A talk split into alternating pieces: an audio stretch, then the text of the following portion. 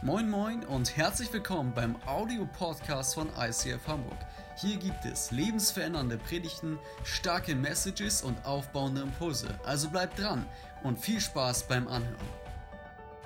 Das Thema von heute ist der Salzbund. Wir sind immer noch in dieser Hashtag Jesus-Reihe. Wir schauen verschiedene Versprechen miteinander an, äh, die Gott im Alten Testament in erster Linie mal Abraham und dem Volk Israel gegeben hat, aber immer in zweiter Instanz gelten all diese Versprechen und Bünde allen Völkern und Nationen und damit auch dir und damit auch dir und damit auch mir. Und wir haben die letzten Wochen schon verschiedene Bünde angeschaut und etwas, was wir gelernt haben, ist erstens, Gott hält sein Versprechen. Zweitens, wir Menschen haben nicht wirklich die volle Kapazität, unseren Teil des Versprechens zu halten. Jesus wusste das und kam genau deswegen vor über 2000 Jahren ans Kreuz, um für dich und für mich zu sterben und wieder aufzuerstehen. Und genau das feiern wir mit dieser Predigtreihe Hashtag Jesus und genau das feiern wir an Ostern quer um diesen wunderbaren Globus. Heute das Thema Salzbund. Ich weiß nicht, ob du von dem überhaupt schon mal gehört hast. Der Salzbund. Ich musste ehrlich zugeben, ich habe selber mich erstmal auf die Suche machen müssen, um das zu verstehen,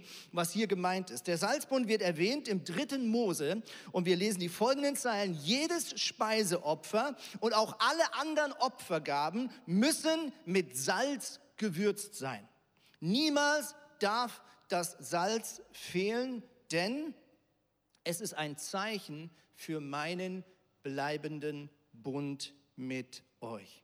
Also hier steht es schwarz auf weiß, Gott selbst verordnet, dass alle Speiseopfer immer mit Salz eingestreut werden, dass Salz immer mit verwendet wird, wenn ein Opfer gebracht wird. Warum? Weil offensichtlich Salz ein Bild, ein Zeichen sein soll für einen bleibenden Bund, also für ein bleibendes, aufrechterhaltenes Versprechen, was Gott dir und mir gegeben hat. Hey, Salz ist echt wichtig, oder? Ich meine, Essen ohne Salz schmeckt nicht wirklich. Ich weiß noch, ich habe letztens äh, meiner Familie ein schönes Stück Fleisch gemacht und ich habe alles richtig gemacht.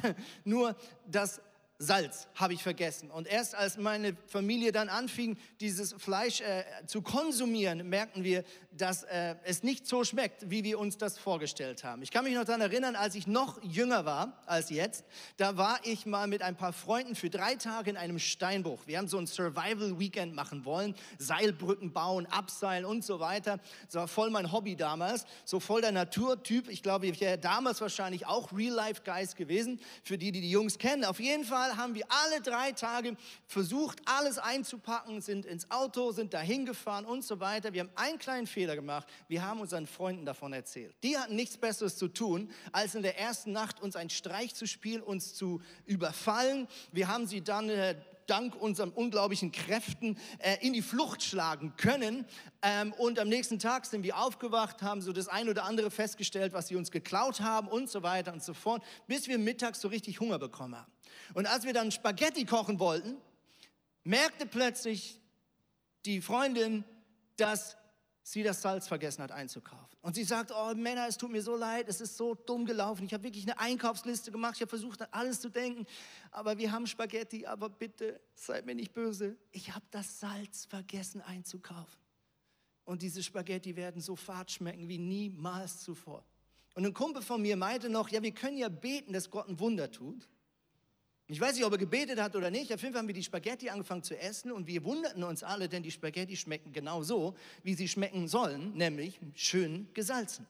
Und wir waren komplett verwirrt, bis gegen Abend unsere Freunde, die uns in der Nacht überfallen haben, uns nochmal besuchen kamen, um einfach zu schauen, wie groß der Schaden war. Und jemand fragt sie so gegen Abend so, und wie hat euch das versalzene Wasser eigentlich geschmeckt? Und wir so, wie meint ihr das? Und dann haben sie uns gebeichtet, dass sie in der Nacht in den Wassertank, der am Baum hing, Salz reingekippt haben was genau unsere Rettung war, nämlich das war der einzige Grund, warum wir Salzwasser brauchen für unsere Spaghetti. Also du siehst, manchmal versuchen die Leute was Böses anzutun, aber wenn du mit Gott unterwegs bist, dann wird das zum Guten. Ja, Salz ist heute für uns vielleicht etwas ganz Selbstverständliches. Du gehst in den Laden, du greifst ins Regal und du kaufst es und du hast es. Salz früher war unglaublich wertvoll. Salz war früher wahrscheinlich das, was heute Gold ist oder Bitcoin. Leute haben für Salz unglaubliche Reisen auf sich genommen. Völker haben Kriege gegeneinander geführt. Es haben Völker auch Bünde geschlossen, um äh, die Salzversorgung aufrecht zu erhalten. Also Salz war früher eine unglaublich wichtige Ressource und sie war alles andere als selbstverständlich. Und ich möchte kurz mit euch einen Clip anschauen, der so ein bisschen in die Geschichte von Salz hineinnimmt. Ohne Salz ist das Leben nicht süß, sagt ein altes russisches Sprichwort. Danke aber auch dafür. Auf jeden Fall war Salz schon immer super duper wichtig. Römische Soldaten wurden damit besoldet. Dieser Lohn hieß Salarium. Und die Amis nennen deshalb heute noch die Lohntüte Salary.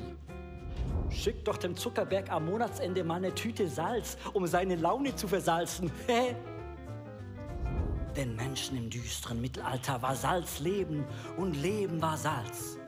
Sie brauchten es, um der Fadensuppe einen ehrlichen Geschmack einzuauchen, die Schwanshorchsen zu bökeln und sie damit haltbar zu machen. Und der Onkel Doc streute es zwecks Heilung auf die Wunden. Ah! Tja, wer gut durchgesalzen ist, bleibt lange frisch.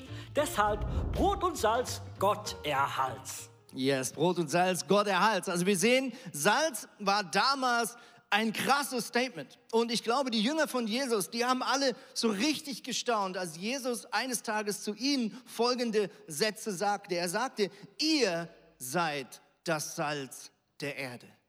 Also Salz war nicht nur ein Zeichen für einen Bund im Alten Testament, etwas, was die Juden immer wieder brauchten, wenn sie ihr Opfer gebracht haben im Alten Testament, sondern als Jesus auf diese Erde kam und mit seinen Jüngern unterwegs war, sagte er irgendwann, ihr seid ab jetzt das Salz der Erde. Also heute würde er vielleicht sagen, ihr seid die Aktie Nummer eins. Ja, ihr seid das wertvollste Unternehmen, das sich überhaupt auf diesem Planet Erde hat. Also die Jünger werden wahrscheinlich so richtig gestaunt haben, die Brust ein bisschen raus, die Schultern ein bisschen gerade. Ihr seid das Salz der Erde.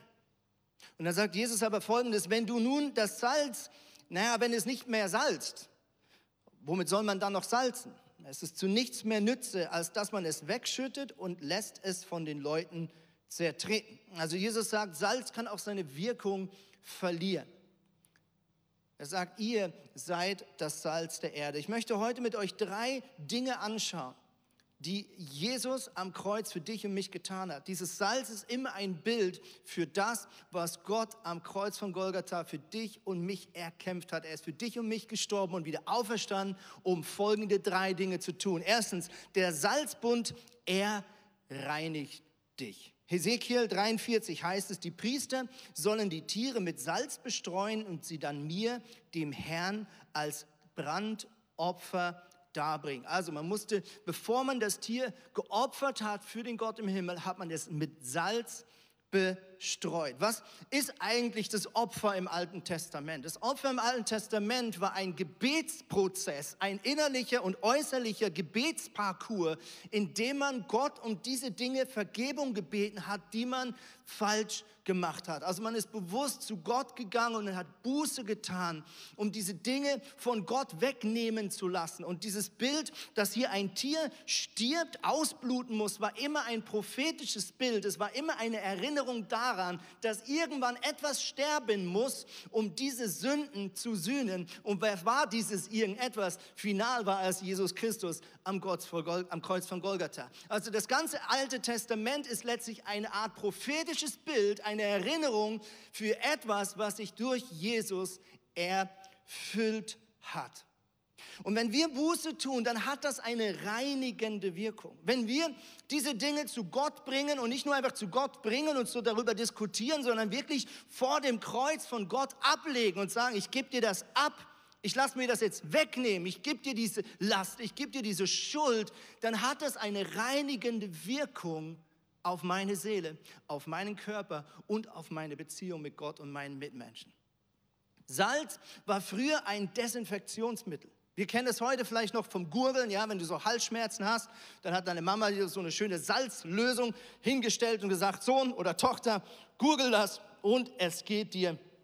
wieder besser. Und wenn du Glück hattest, musstest du nicht kotzen, bis du zu Ende warst mit Gurgeln. Ich weiß noch, vor ein bisschen mehr als einem Jahr, kurz vor dem ersten Lockdown, da war ich mit meiner Familie, mit meinen zwei Kindern das erste Mal in einem Wellnessbad mit so einem Sohlebecken. Kennt ihr das?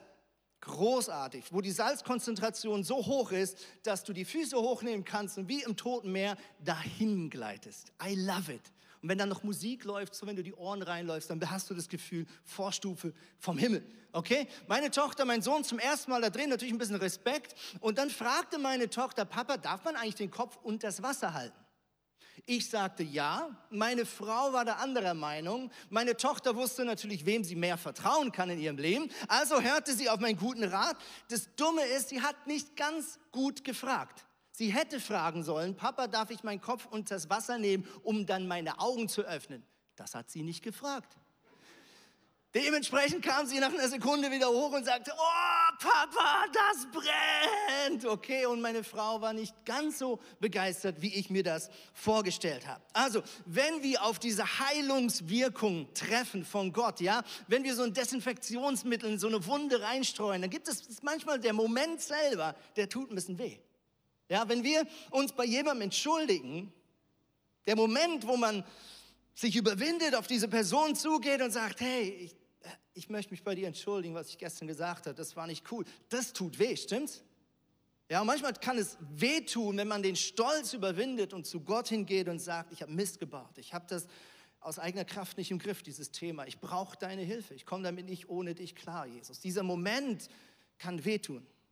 Aber wir alle wissen, dieser Moment ist unglaublich wichtig, weil genau durch das der Heilungsprozess beschleunigt wird.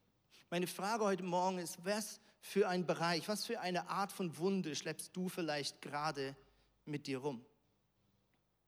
Ich möchte so ein paar Stichwörter einfach mal in den Raum stellen. Vielleicht kämpfst du mit innerer Angst. Vielleicht kämpfst du mit Scham. Vielleicht kämpfst du mit Selbstmitleid. Vielleicht kämpfst du mit Passivität, mit Ablehnung, mit Eifersucht, mit Minderwert. Vielleicht kämpfst du mit einer inneren Wut, die du mit dir rumschleppst. Vielleicht mit Stolz.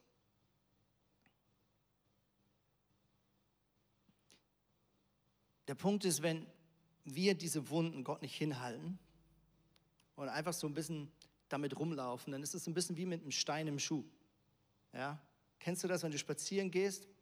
Hast deine schönen Winterschuhe angezogen mit ganz vielen Schnüren, hast Doppelknoten reingemacht, du läufst los und du merkst, mm, so ein kleiner Stein. Aber du denkst, nee, jetzt deswegen nochmal anhalten und jemand Stein suchen, wo sich hinsetzen, wieder auf, das ist mühsam, es geht schon irgendwie. Ja? Also läufst du weiter.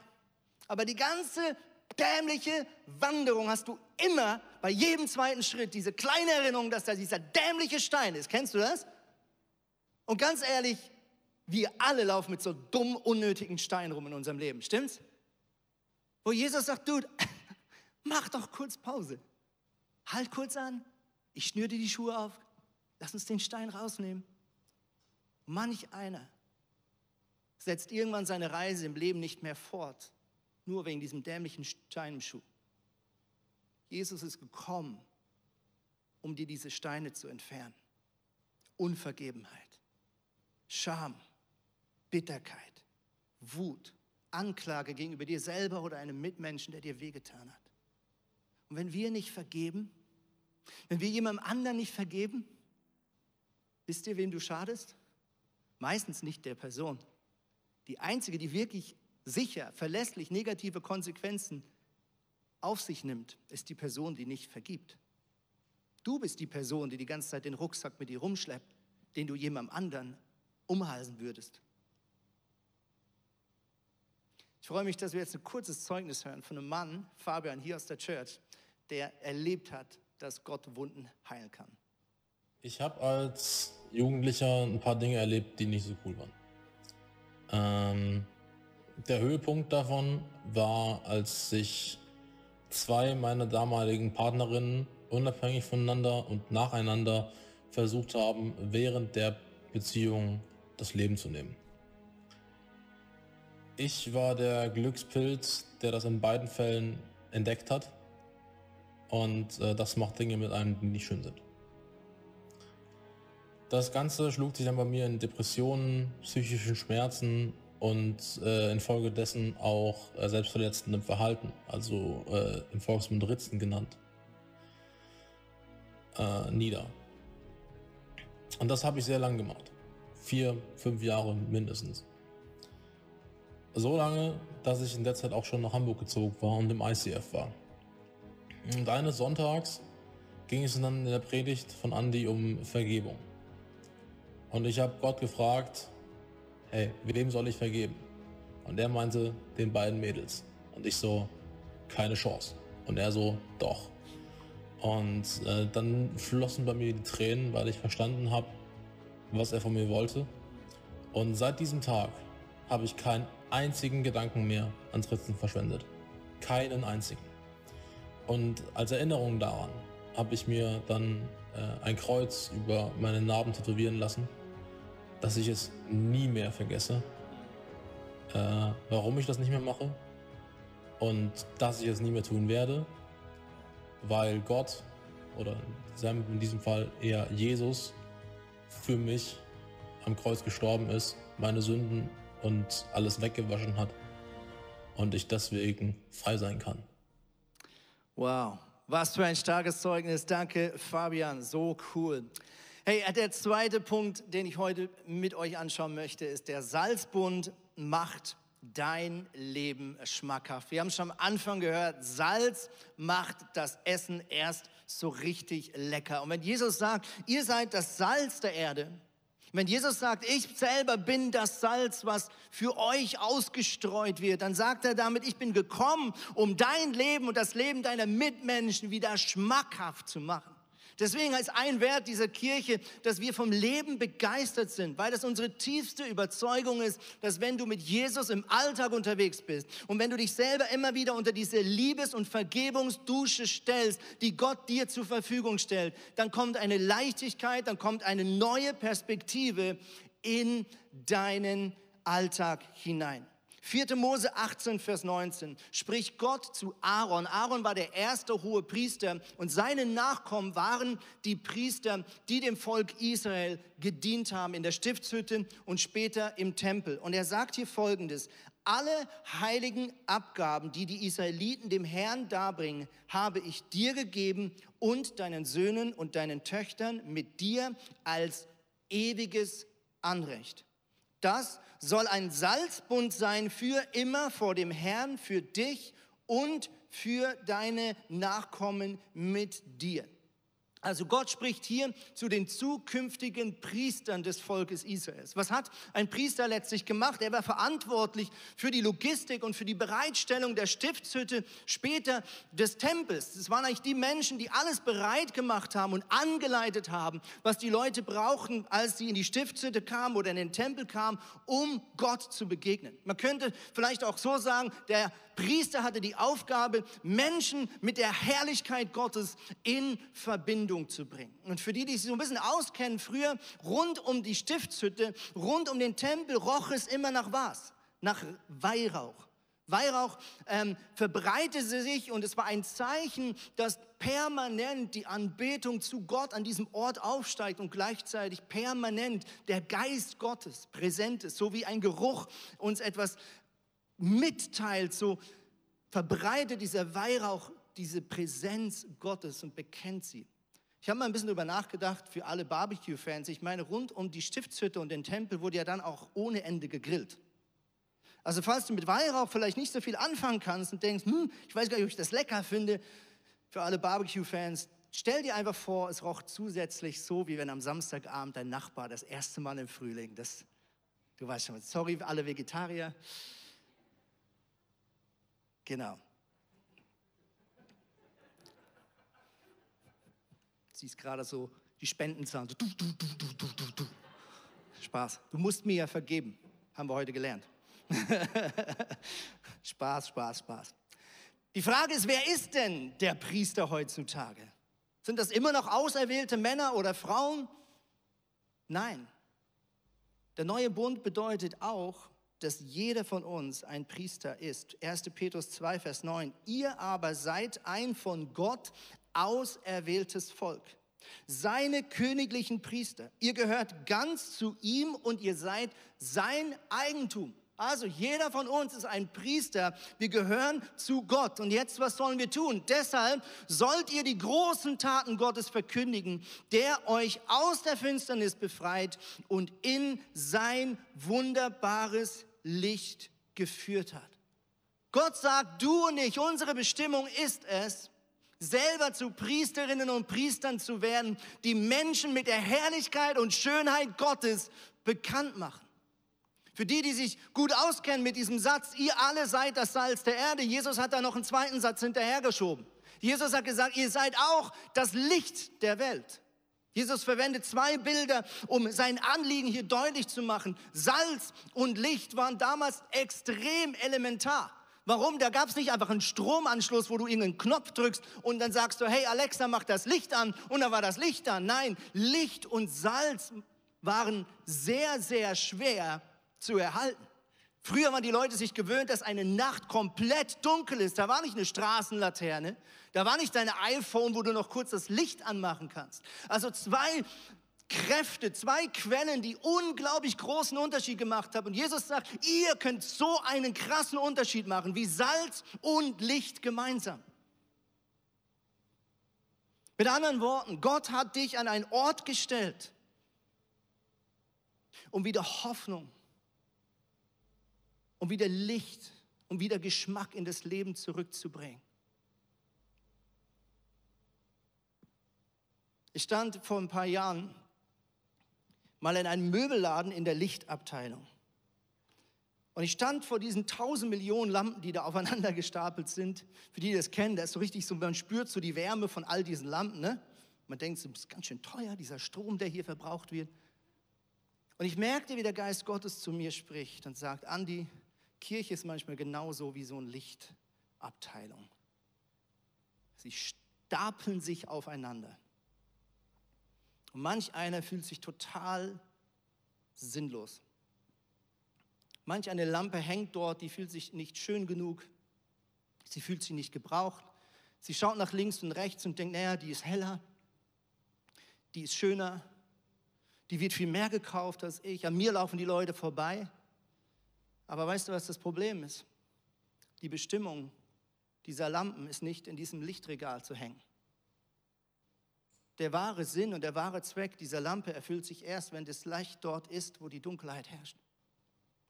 Erst dort, wo Licht und Dunkelheit in Berührung treten, erst dort entwickelt sich die Bestimmung dieses Lichts.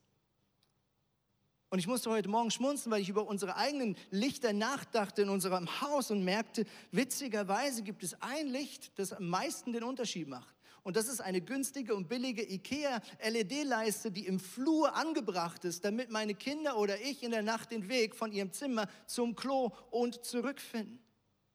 Und während vielleicht tagsüber manch eine schöne Lampe im Wohnzimmer sich selbst präsentiert, so ist eigentlich diese unauffällige LED-Lampe, wo ich tagsüber noch nicht mal merke, dass ich sie angelassen habe, weil es hell ist, in der Nacht plötzlich der Ort, wo ich zur Lösung meines Problems finde.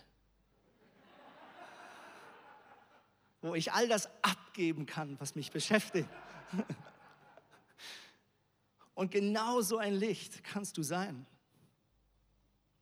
Und deswegen sind wir eine Kirche, die mit einem gewissen Respekt die Gefahr behandelt, dass manchmal Christen zu einem Klumpen werden können. Und im Klumpen ist das vielleicht ganz toll und gemütlich, aber ganz ehrlich, deine Bestimmung ist Licht in Dunkelheit zu bringen. Deine Bestimmung wird möglicherweise dort sichtbar, wo du das einzige Licht bist, was noch existiert. Vielleicht bist du die einzige Person in deiner Arbeitsstelle, die an Gott glaubt. Vielleicht bist du die einzige Person in deiner Familie, die an Gott glaubt. Vielleicht bist du die einzige Person in deiner Familie, die noch an Gott glaubt. Dann bist du möglicherweise das wichtigste Licht und das einzige Licht, was diese Menschen noch haben. Und deswegen unterschätze nicht, was Gott mit dir anstellen möchte. Unterschätze deine Bedeutung nicht, wenn du am Montag zur Arbeit gehst, deinen Laptop aufklappst und denkst, das ist doch nicht sinnvoll, was ich hier tue. Ich weiß noch, wie ich als Teenager mit 15, 16 selber eine Art Glaubenskrise hatte in meinem Leben, weil ich nicht verstanden habe, was eigentlich der Sinn des Lebens ist. Ich habe sehr früh diese Vergebung von Gott in Anspruch genommen. Mit vier, fünf Jahren habe ich Gott gesagt, ich will dieses ewige Leben, ich gebe dir meinen ganzen Schlamassel, ich gebe dir meine Sünden und ich habe erlebt, dass Gott mir vergeben hat. Und jetzt war die Frage, um was um alles in der Welt muss ich warten, bis ich 80, 90 bin? Was mache ich jetzt eigentlich hier? Einfach warten, Tee trinken? Ich fand mein Leben als Christ so langweilig. Bis zu dem Tag, als ein Leiter trotz meinen Glaubenszweifeln mich herausforderte und gesagt hat, ich will, dass du nächsten Sommer ein Zeltlager, eine Gruppe leitest mit acht anderen Teenagern. Und ich dachte, du, wenn du wüsstest, wie es innen drin hier aussieht, du würdest mich nie diese Aufgabe geben. Später stellte sich heraus, dass er sehr wohl wusste, was mit mir abging und genau deswegen mich herausgefordert hat. Und plötzlich saß ich da rund um andere Teenager, zum Teil älter als ich selber, und ich musste ihnen mit der Bibel in der Hand erklären, warum ich glaube, was ich glaube. Und an dem Moment, wo ich meine Bibel aufschlug und mich selbst Gott zur Verfügung stellte, um in die Hoffnungslosigkeit anderer Männer hineinzusprechen. Weißt du, was passierte? Plötzlich spürte ich die Gegenwart Gottes wie nie zuvor.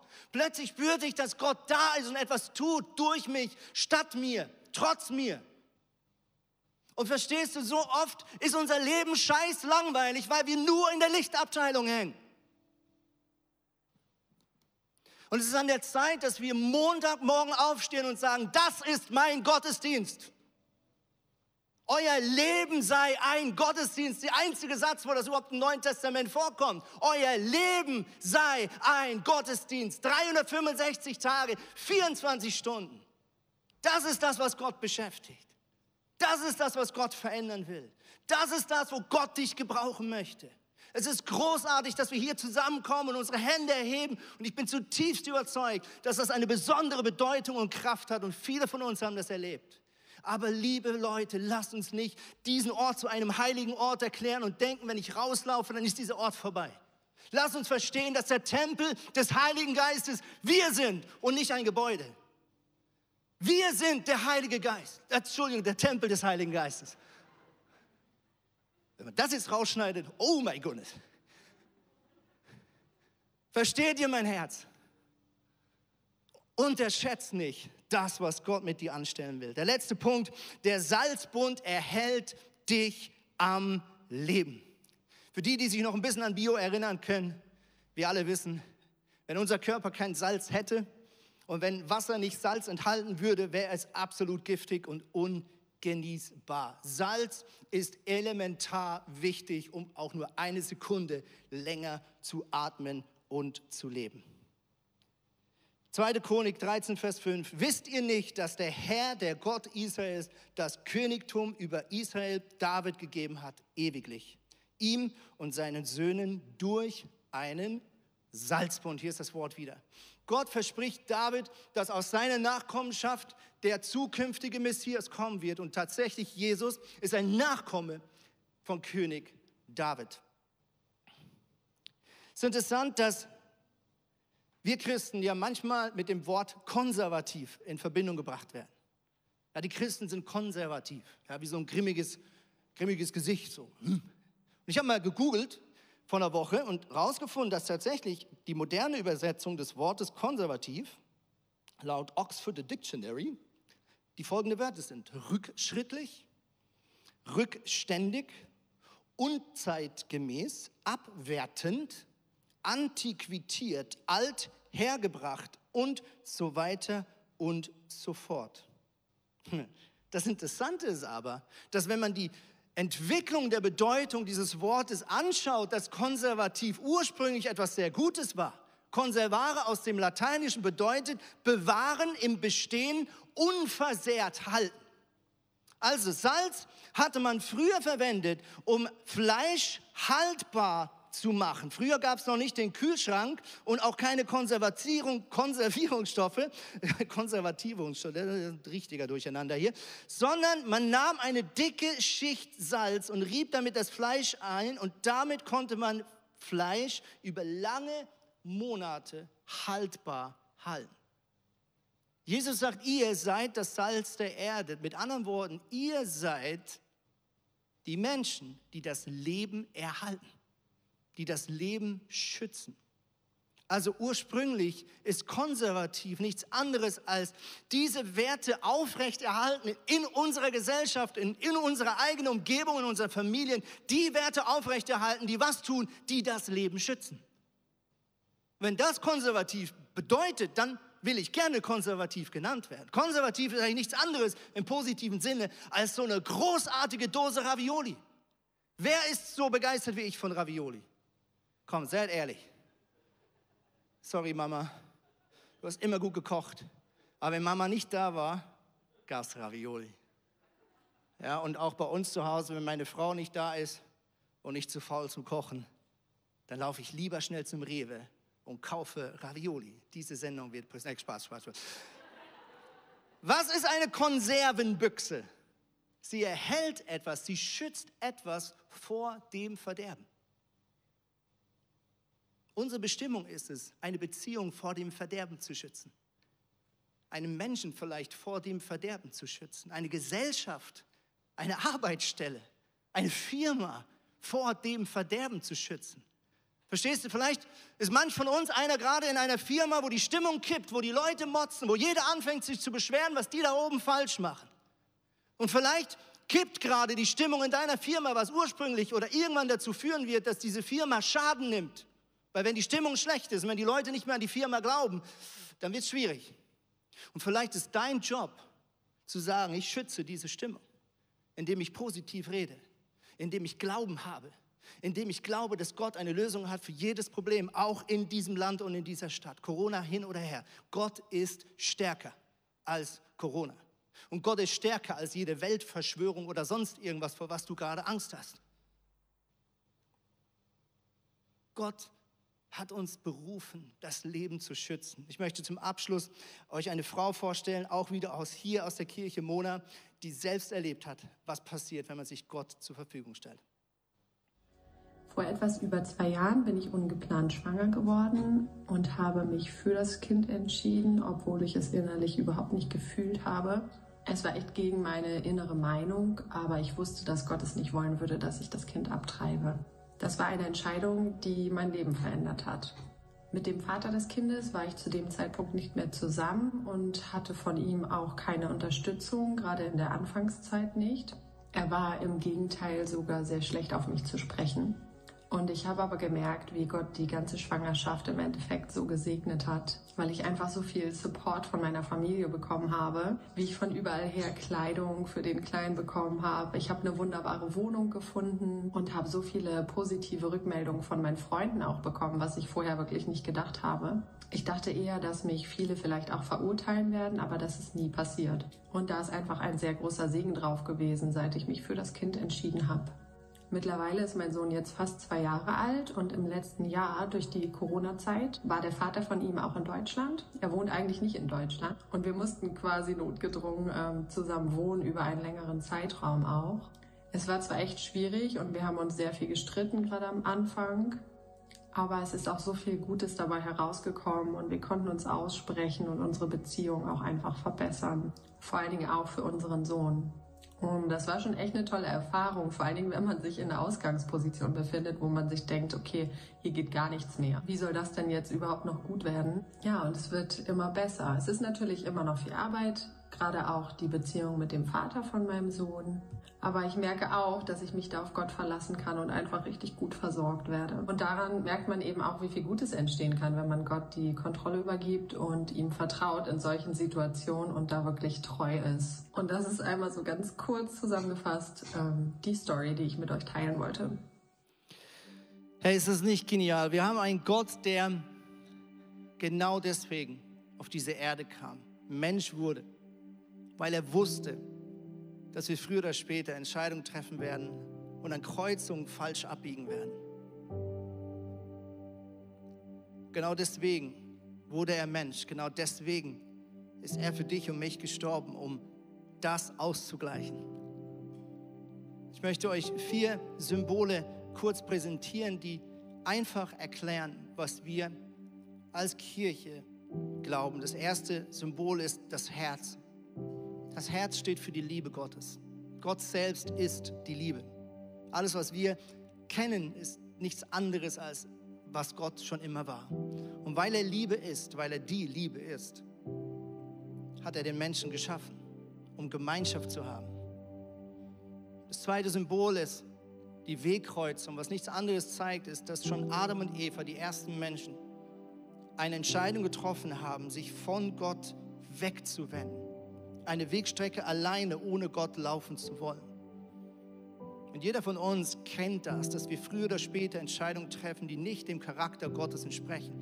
Und das distanziert uns von Gott. Aber genau diese Distanz war für Gott unerträglich. Warum? Weil er war immer noch und ist immer und wird immer die Liebe bleiben. Und deswegen hat er sich selbst auf den Weg gemacht, wurde Mensch, starb am Kreuz und kam drei Tage später zurück ins Leben. Und ist genau deswegen jetzt in der Position, wo der dir eine zweite Chance anbieten kann. Und dich einlädt, ab jetzt dein Halt im Leben zu sein. Und für das steht der Anker.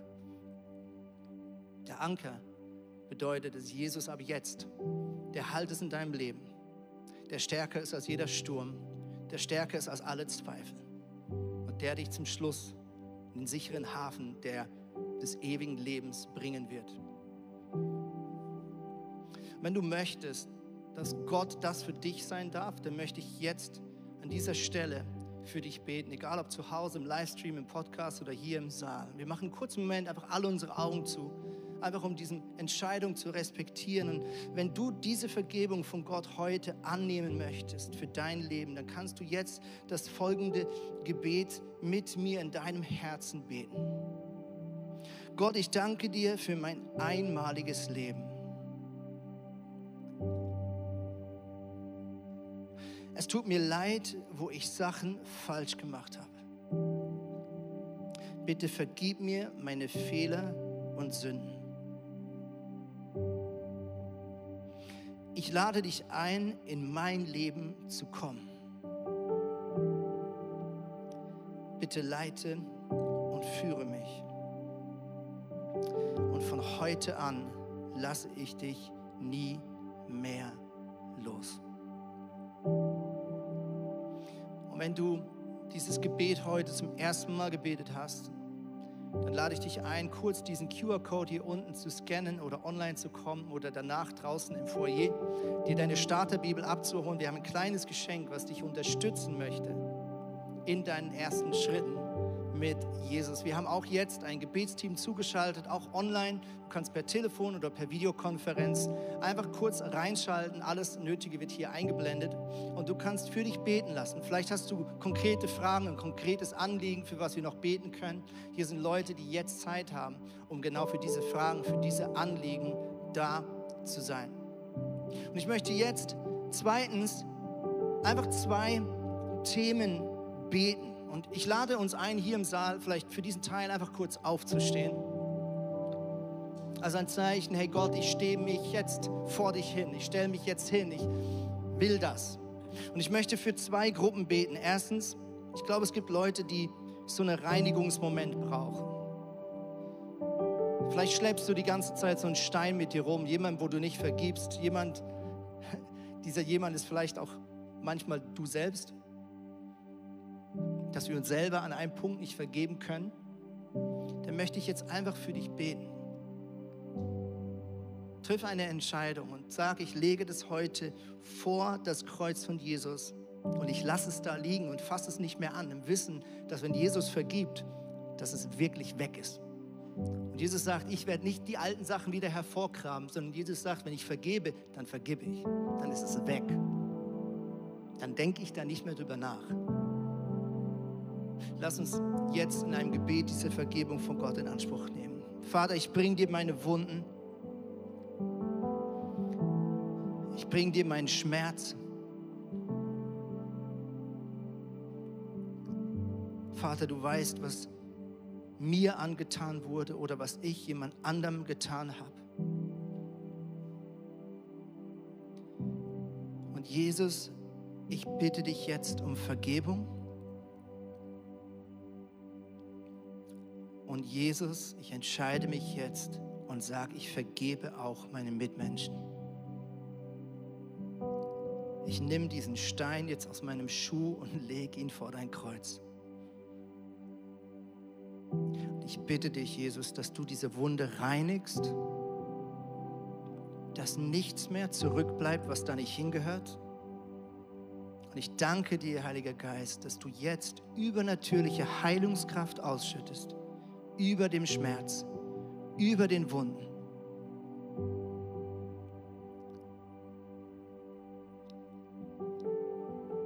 Ich rufe deine Barmherzigkeit aus, deine Güte, deinen Frieden, deine Sanftmut, Heiliger Geist, dass wir loslassen können, dass wir vergeben können, dass wir aufatmen können. Und Jesus, ich bitte dich auch für jeden, der vielleicht hier im Saal oder zu Hause sagt, ich fühle mich gerade wie in so einer Lichtabteilung. Ich fühle so eine Perspektivlosigkeit. Ich habe keine Freude an meinem Alltag, an meinem Job, an meinem Studium, an meiner Family. Heiliger Geist, wir kommen jetzt zu dir.